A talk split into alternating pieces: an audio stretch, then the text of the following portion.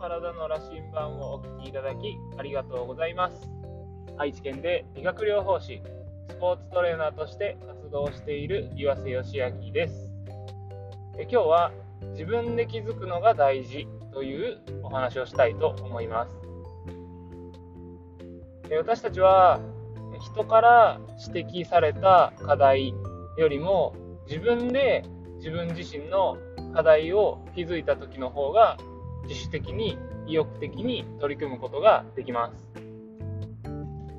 例えば、え、私はスポーツトレーナーとして、え、選手にですね体の使い方身体操作と言われるようなトレーニングを指導したりするんですけどもその時に、え、もっと股関節を意識して動かしてとか、え体をひねるように意識してとかっていうふうに声をかけたとすると、選手はですね、自分の股関節はまだ使えてないんだ、体まだひねりが足りないんだっていうのはもちろん気づくことができるんですけど、じゃあそれがどれぐらい足りていないのかとか、どう、どう、そもそもその足りていないことすら自覚できていないこともあるので、そのように指導したとしても、えー、自分にはあそういう課題があるんだっって思ったとしてもどれぐらいのものかっていうイメージが持てないんですね。でも逆にですね例えばこんな風にやるんだよとかって言って、えー、手本を見せたりとか何か動画を見せたりとかしてその上でですね、えー、客観的にその選手の動きをまた動画に撮ってあげて、えーその手本となるような動きと見比べた時ですね、に選手に、えー、どこが違うと思うとかっていうふうに問いかけてあげる。そうすると、選手は自分で自分の課題を探そうとするんです。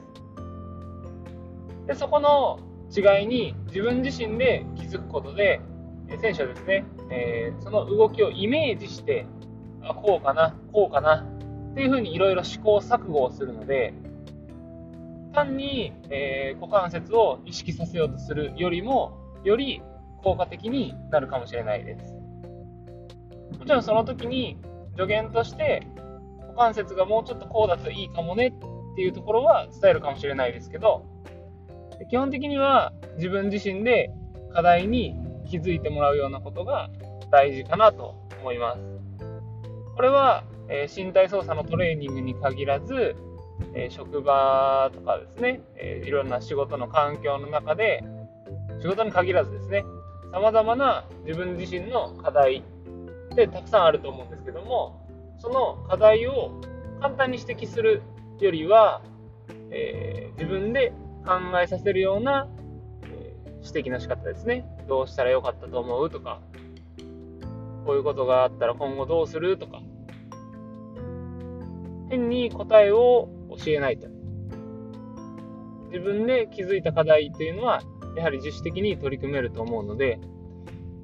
人から指摘された時ですね、えー、いろんなプライドがあったり、反発心が生まれたりとかって言って、素直に取り組めない人も、やはり世の中にはたくさんいると思います。そんな時に、えー、自分で気づくような声かけができると、そんなに嫌らしさもないですし、その人自身が成長するきっかけを与えてあげられるんじゃないかなと思います。もし自分自身で、えー、自分が成長したいって思ったら、やっぱり自分自身をですね、より客観的に見て、自分で気づこうとするっていうところがすごく大事です。どうしても、えー、私たちの教育システム上ですね、日本の教育システム上を、人から教えてもらうっていうことを、えー、すごく指導、指導っていうかそういうふうな、そういう環境で育ってきているので、他者依存しやすいんですけども、なんかわからないことがあったら教えてください。これで自分の考え合ってますか？合ってる合ってないは、やっぱり、えー、その後の成果ですね、が、えー、物語るので、そこで合ってますか？それでいいんじゃない？って言ってうまくいかなかった時に、もし他人に依存している場合は、その判断をですね、他人のせいにしてしまったりするので、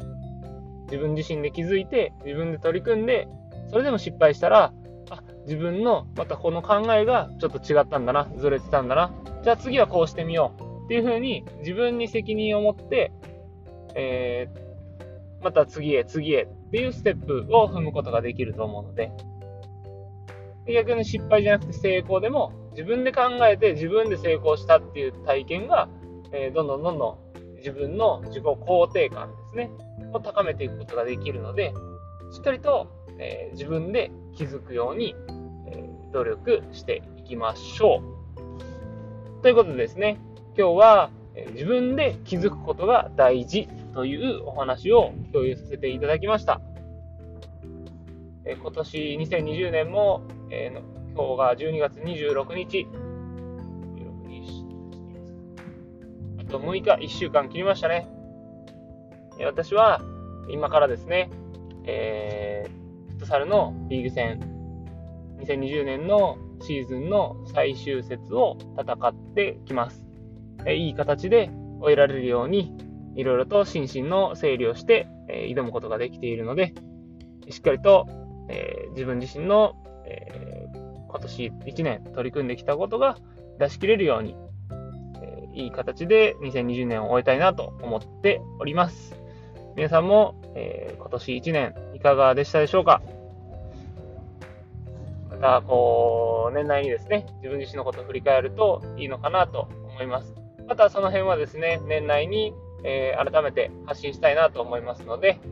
えー、これをお聞きの皆さんも今年1年の自分の振り返りしてみてはいかがでしょうか？すいませんね、ちょっと余計なことが長くなりましたけども、じゃあ今日はこれで終わりにしたいと思います。お聴きいただきありがとうございました。ではまた。